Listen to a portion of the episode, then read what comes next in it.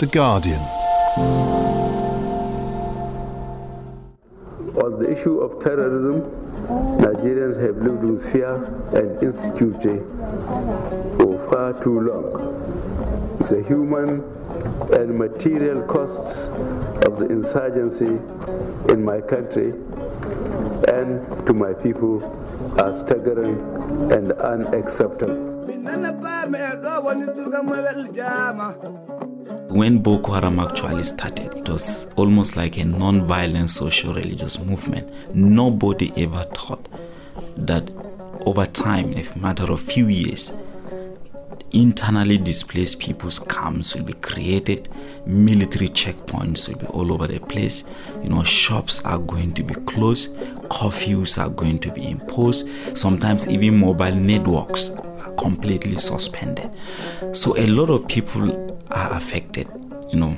Wives are being killed, children are missing, girls are being kidnapped. So I think at the moment, what I've seen is that people are very, very distressed and people are expecting a lot from the government, from the international community to put an end to this violence. My name is Binta from Asaga. I have seven children. We came here Saturday. Just as night fell, people from Boko Haram came to Asaga and killed 12 people. We all came from Nigeria. We are refugees. They came, they got everyone together near the mosque and they shot. They fired again and again and killed 12 people. Everything that we'd left, they'd pillaged, they'd raped young girls. They say they are Muslims, but they'd killed all the Muslims there. I'm Lucy Lamble. In this Global Development podcast, we visit the Diffa region of Niger. Its border with northern Nigeria and its long standing cultural links means that Niger, like neighbours Chad and Cameroon, is also dealing with Boko Haram activity. We talk to some of those that have been displaced from their homes. We also look at the social and economic impact in the region and investigate the actions that the newly elected President Buhari is taking to address the Boko Haram crisis.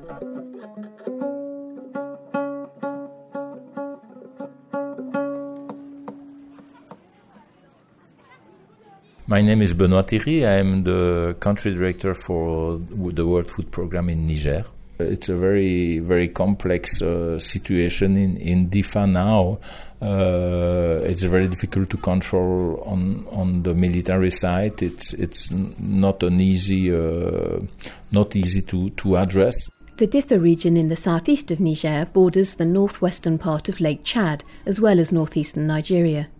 The town of Diffa itself is five kilometers from the Nigerian border.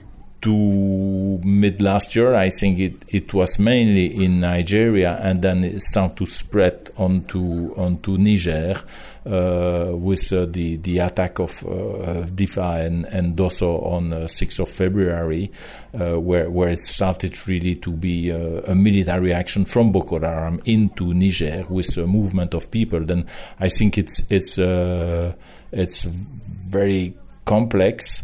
A lot of people uh, were displaced at the time. In May, Niger deployed armed forces to the region.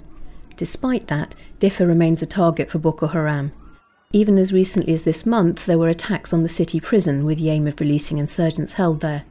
Yakuba Sumana Gao is the governor of the Diffa region, where communities are actively being encouraged to provide information on those involved. We know we have information about the whole region of Diffa, so if anyone's involved with Boko Haram, then we're aware of it. And then we ask them to testify, to swear on the Quran, and because of that, people have begun to tell the truth.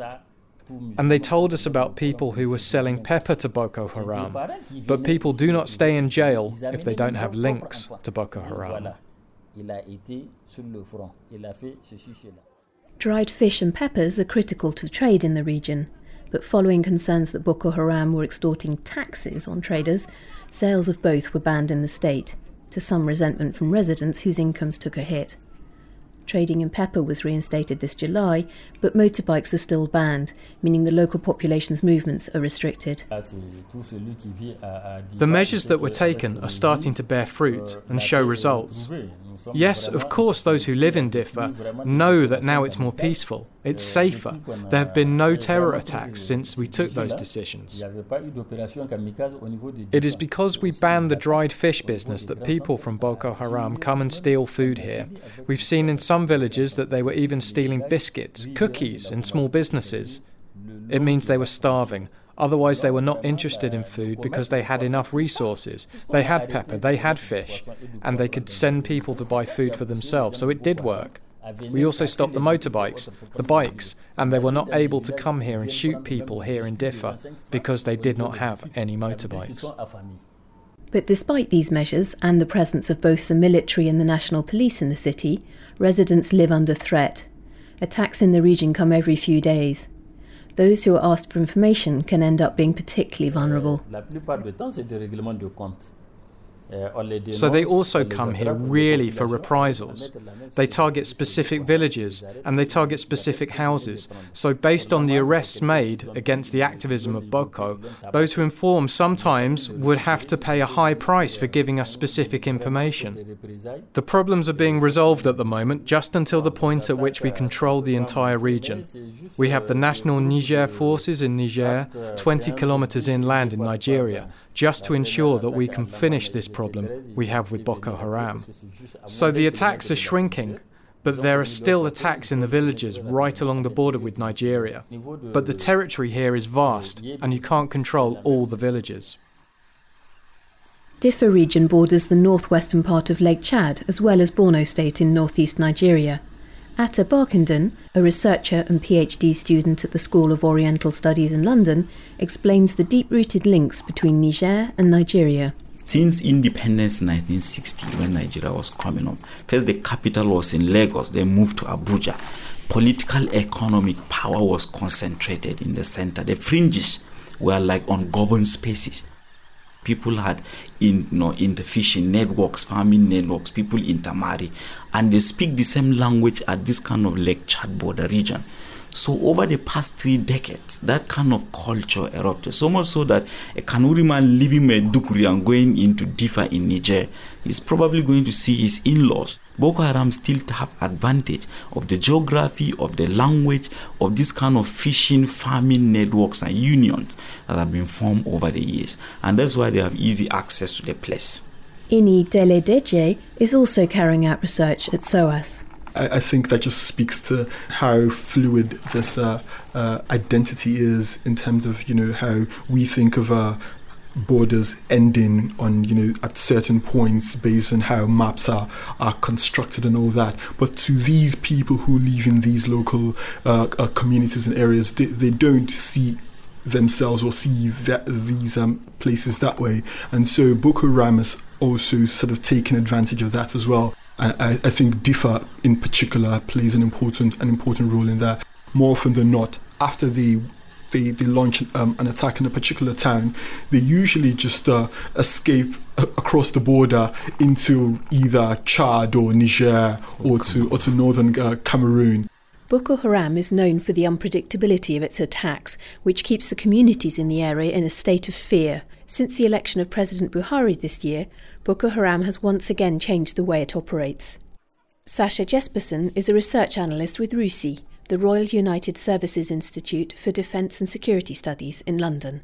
I think there's a lot of fear in the region because we've seen a shift towards um, smaller scale attacks. So before the election, um, there was some much larger larger attacks which seemed to respond to um, political statements that uh, Boko Haram was being quashed by government forces.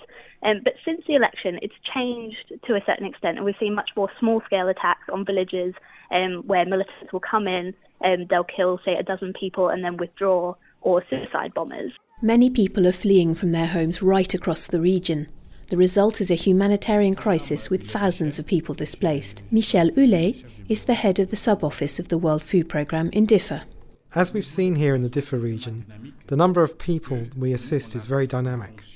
Often people arrive in waves, and WFP only assists those that have already been identified.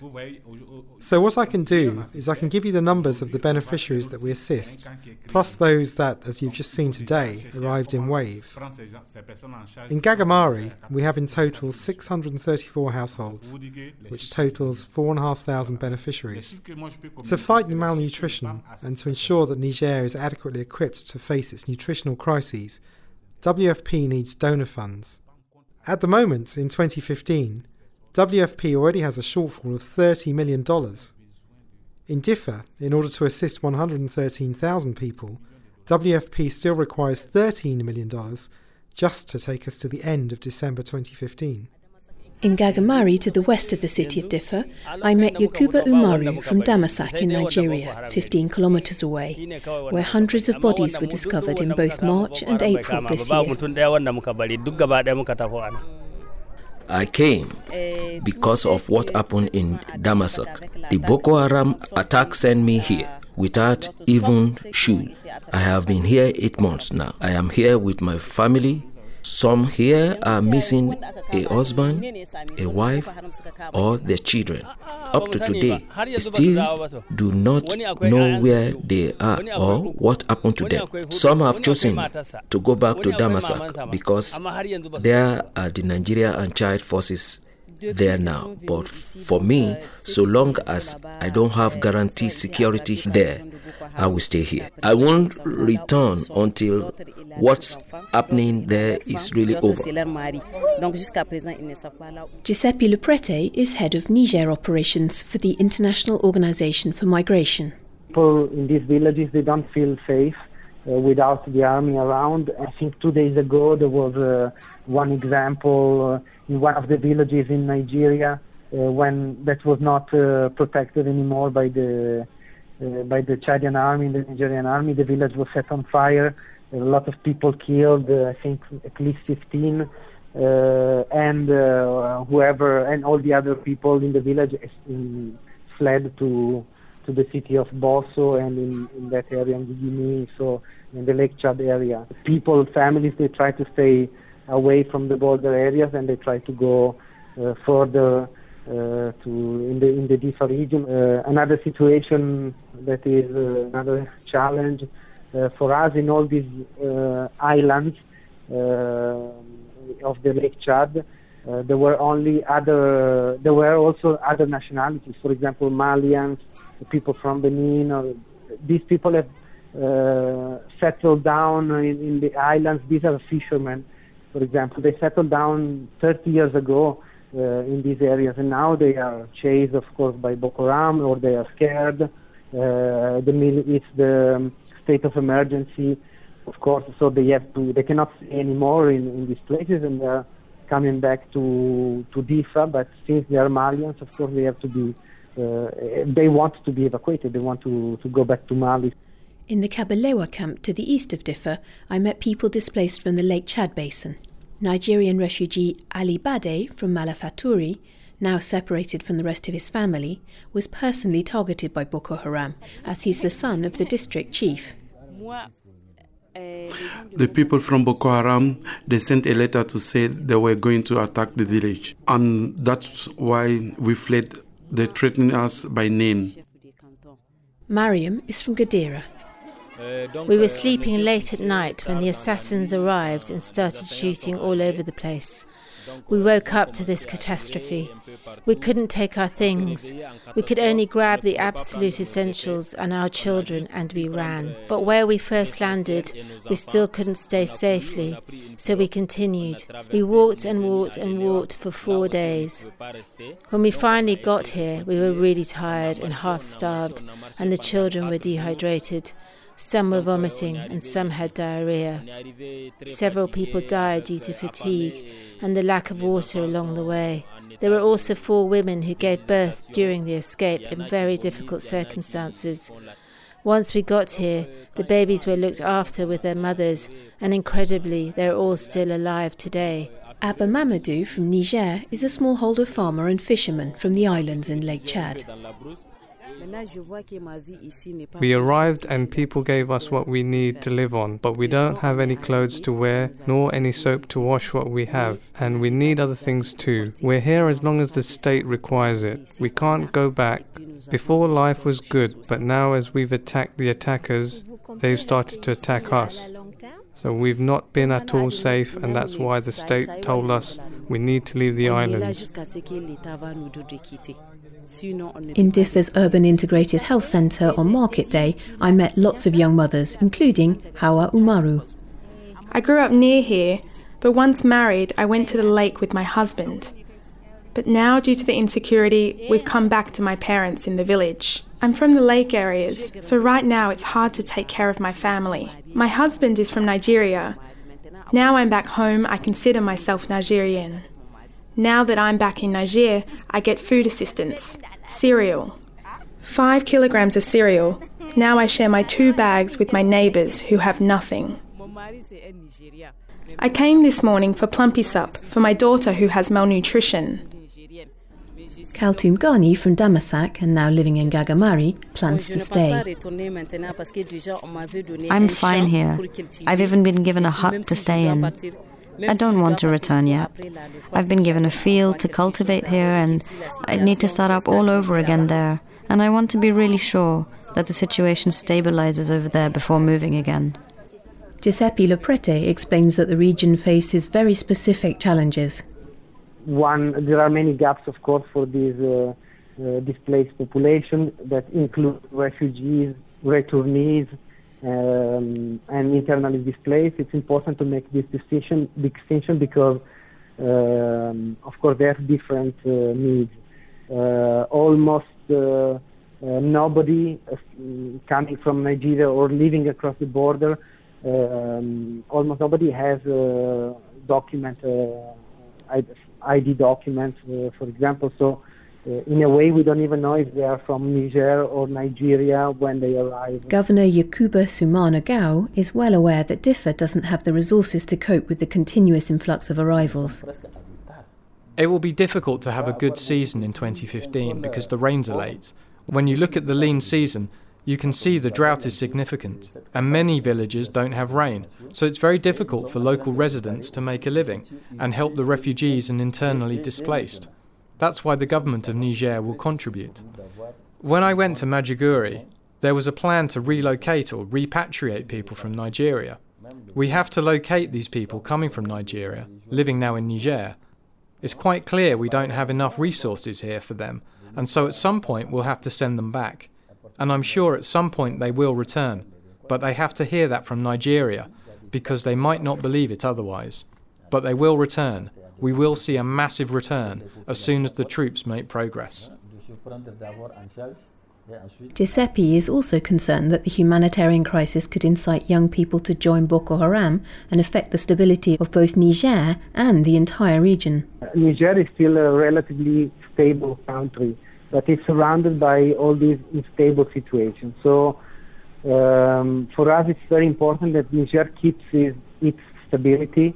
Uh, if they remain without assistance, if we cannot do anything for these uh, critical groups, uh, there is a high risk that all these young people um, will be recruited by terrorist groups. In these areas, it's very easy for the terrorist groups to uh, recruit uh, young males, for example, in Diffa, those who have lost their job or their livelihood, they can be uh, can be recruited by Boko Haram with $500 and a motorbike. I think Niger and the situation in Niger has to be monitored uh, constantly by the international community because if Niger falls, uh, I think uh, the entire region of Sahel or the entire West Africa will will be heavily uh, affected.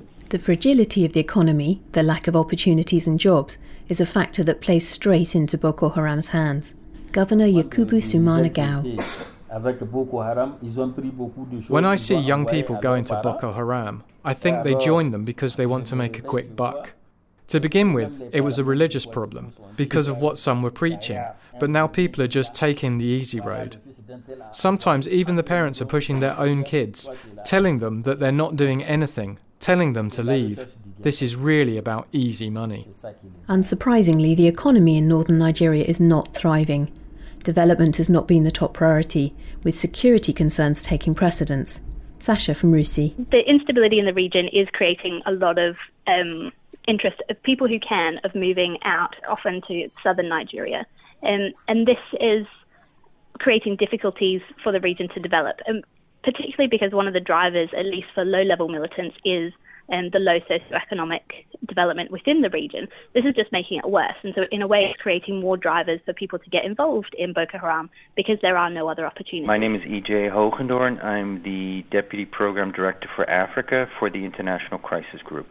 Uh, well, the region as a whole is facing some pretty significant challenges uh, with uh, lack of effective governance, um, entrenched corruption, and a very significant uh, youth bulge. In northern Nigeria, it is those three problems that has really led to an environment in which uh, Boko Haram could uh, could grow. Uh, and unfortunately, uh, northern Nigeria has been racked by uh, misgovernance, massive corruption, and a very bleak socioeconomic environment for for its people and that made uh, the calls of Boko Haram more appealing and has driven people to join its ranks.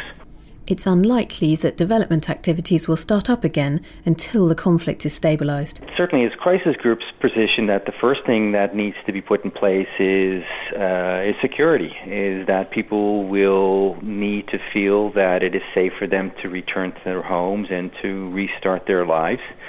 Uh, and once they do so, um, for the government to reestablish its authority and to start providing uh, basic services again.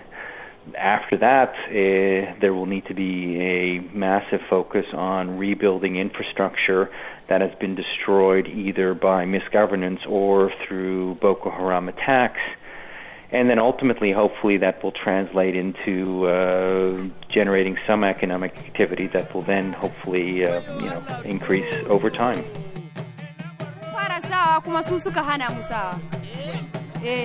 The children aren't going to school here.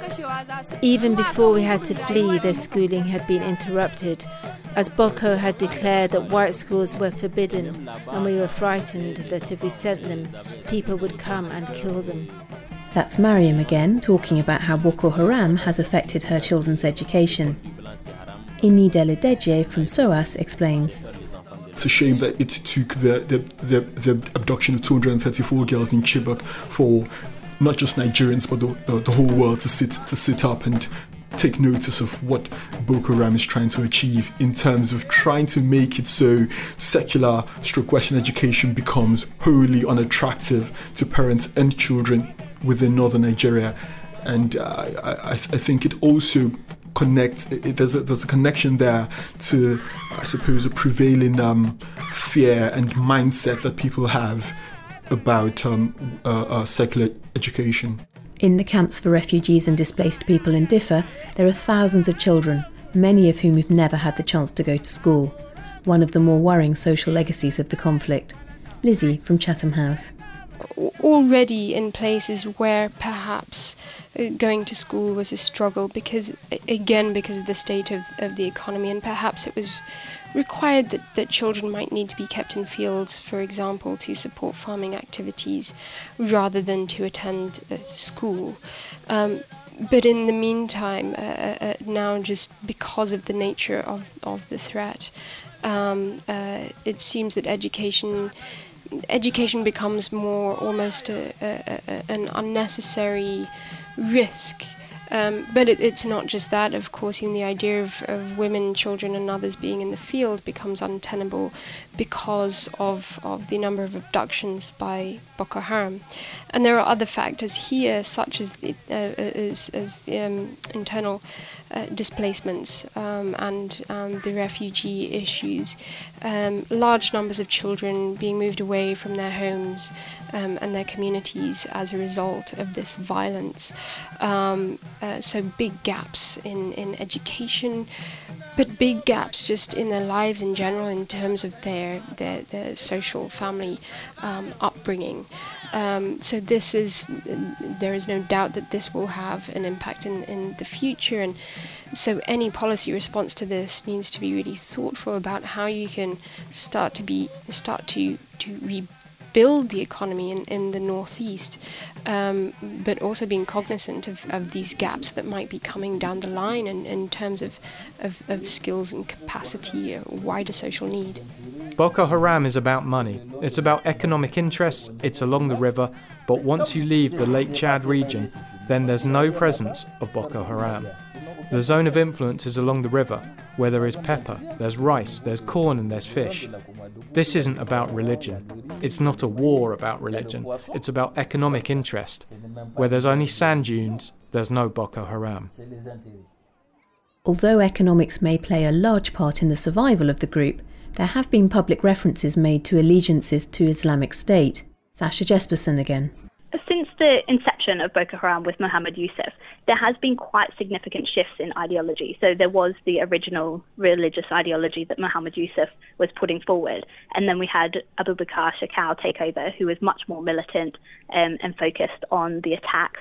The attacks became much more indiscriminate, so there was attacks against Muslims as well, and now we've seen this shift to aligning with Islamic State, even calling themselves Islamic State's West African province. Um, but in terms of their activities, these changes in ideology um, don't seem to have that much of an impact. There are definitely other drivers um, below the surface, and so at the moment it does seem to be very much driven by economics. At Chatham House, Lizzie believes that although there are commonalities, the two groups operate in a very different way. Uh, Boko Haram, looking back at, at Boko Haram video recordings over the years, um, the group uh, has tended to let's say, name drop. Um, ISIS is the most visible global uh, terrorist threat at present. Um, it seems almost logical, given how effective Boko Haram is with its with its propaganda, um, that it would make this kind of a, a, a nod to ISIS. Likely, there have, and, and I must add um, uh, that this is this is a, a, a, likelihood that, that there has been um, uh, some kind of individual uh, uh, individual to individual communication between the two. Um, but in terms of setting up, uh, I suppose, a more established network for a uh, coordinated effort towards some joint uh, some joint immediate goal, um, I would be more cautious on that. What will be interesting to watch um, in terms of this dynamic is what happens in cyberspace um, and efforts to reach um, a further audience with their ideological messaging. The government that I lead is committed and will do whatever it takes to free Nigeria from the menace of terrorism. No matter how long it takes, we will reclaim every inch of Nigerian territory that is under the control of Boko Haram. This year, with the election of President Buhari, the Nigerian government has come out in defiance of Boko Haram. The simple fact that we have someone new at the helm of, of, of affairs in Nigeria is enough to, to give us hope when you consider the fact that uh, Pres- uh, President uh, Yar'Adua, under whose um, watch this um, Boko Haram crisis actually um, started, underestimated, under- really did underestimate uh, the sect and allowed it to mushroom into what it is today. then you had uh, President uh, Goodluck Jonathan, who was quite uh, content to just uh, disregard it as being a northern a, northern problem, and under whose watch all the, the top military honchos just spent and uh, dis, uh, and frittered away the, the the, the, budget that was meant to go towards actually prosecuting the, the battle against Boko Haram properly. Buhari is a very strong man. First of all, for me as a person, he's probably not corrupt, and he has a lot of military experience. Nigeria has another opportunity not just to end this conflict, but really to rebuild you know the country. The fact that in the past they thought this was just a simple nigerian problem. Nigeria can deal with it because nigeria is the biggest country around this region. But with the recent attacks both in cameroon in chad and even in niger look at for example in chad within the period of one month how many attacks have happened? So they have suddenly discovered that look this is not just a nigerian problem. This is really a regional problem. And if they do not come together it's going to destroy you know all of them. And so that level of awareness and that you know the desire and the drive to actually achieve some level of regional military security cooperation is really very very important because Boko Haram has been able to function just like any other terrorist organization for them to function effectively they must have a territory from which to operate so if you can able, you know, nip this territory together, you may get them. And so for us to nip Boko Haram but we must control this territory. And for us to control this territory, we have this regional cooperation. And I think for me, is one important aspect that Buhari has emphasized. I want to see greater cooperation between Nigeria and and Chad, Niger, and Cameroon.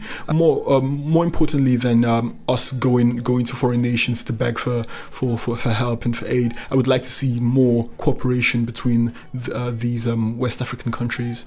President Buhari is reaching out internationally with a recent visit to Washington to meet President Obama. Uh, President Buhari has already taken uh, some steps. He has moved the defense headquarters to the city of Maiduguri, which is the capital city of Borno State, uh, the heartland of, of Boko Haram. Um, he has also um, uh, put in place uh, new defense chiefs. Um, so it is it is uh, certainly hoped that this will make a, a, difference on the ground in the battle against Boko Haram. President Buhari and the All Progressives Congress um, do have a lot of uh, international goodwill at the moment uh, that they should leverage, um, but it's it's certainly important, first of all, that actually there is deep thinking into how uh, Nigeria's armed forces can be both reformed and strengthened. EJ from the International Crisis Group. The Goodluck Jonathan administration was uh, very suspicious of what was happening in the Northeast, uh, didn't really understand what was happening, and saw U.S. reticence to provide it with um, lethal assistance uh, was a sign of, of U.S. reluctance to help Goodluck Jonathan rather than the Nigerian government. And that led in uh, into a downward spiral of uh, of relations between the uh, the two governments that ultimately ended in the Nigerian government canceling a training deployment uh, that had uh, been in place uh, for a U.S. I'm sorry for a Nigerian military unit that was going to be deployed to um, fight Boko Haram. This will be an attempt to so called reset the relationship. Uh, the United States is looking to resume uh, its training program with the Nigerian army in an effort to make it more effective in its fight against Boko Haram. It is probably also looking to offer uh, improved intelligence sharing and perhaps some logistical assistance as well and it looks as if relations are already improving. Since Buhari came to power, the US has committed $5 million to the fight against Boko Haram. In addition, the World Bank has pledged $2.1 billion to help rebuild in northeastern parts of Nigeria. There's an increased willingness to try to support uh, a regional response to the Boko Haram insurgency. Uh, the problem has always been that uh, there have been uh, tensions between Nigeria and its neighbors. Uh, we do think that that is uh, lessening to some degree, both in response to the very successful um, improvement in cooperation between Nigeria and Chad, but also because Buhari has clearly signaled that he wants to cooperate with his neighbors and one of his first trips after he was sworn in was to the regional states uh, to try to improve this cooperation.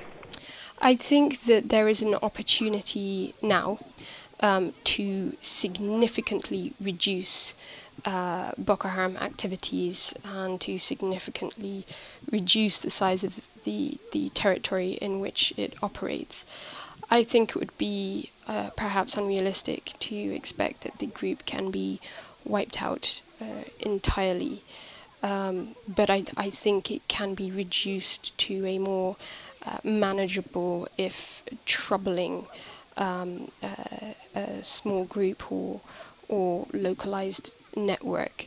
Not forgetting that as the group exists now, um, in many respects, it is it is something of this uh, uh, loosely put together network of, of different interests and drivers and, and, and, belonging to this thing that, that yes, albeit at its core, has this this extremist uh, ideological drive, but has drawn in a, a, a, a wider either membership or, or number of, of, loosely affiliated uh, actors.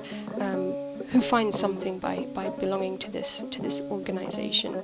Well, I personally am very optimistic. Uh, I, I don't want to be uh, too optimistic. I do agree with you that this is going to take years rather than months, but certainly um, there have been significant gains made against Boko Haram. Uh, the group certainly doesn't uh, hold much territory uh, beyond some hideouts in uh, these dense forests on the Nigerian Cameroonian border. But uh, it is a huge challenge to defeat the group because the area is so large, it's very rugged, making it easy for Boko Haram to hide, and uh, it is very difficult for security forces to move around and engage with this highly mobile force. That said, Boko Haram is significantly weakened and, as we understand, is having a much harder time recruiting than it has hitherto. In Diffa, Governor Yacouba Soumana Gao is also cautiously optimistic. The war is not over yet because we'll still have a large scale operation in the island area, but we will win it, God willing. We're just waiting for the operational command from N'Djamena, and so they can coordinate the raids on the island's region. But we will find them, God willing.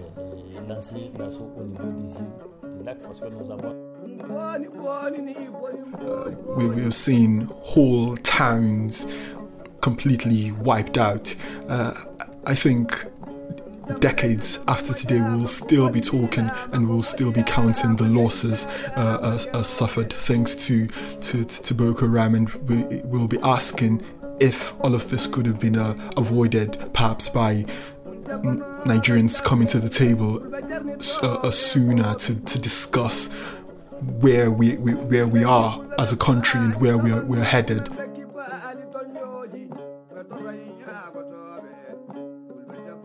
That's it for this month's edition of the Global Development Podcast. For more on the region, go to guardian.com global development. This podcast is also available on SoundCloud, iTunes, and all podcasting apps. My name is Lucy Lamble, the producer is Carrie Stewart.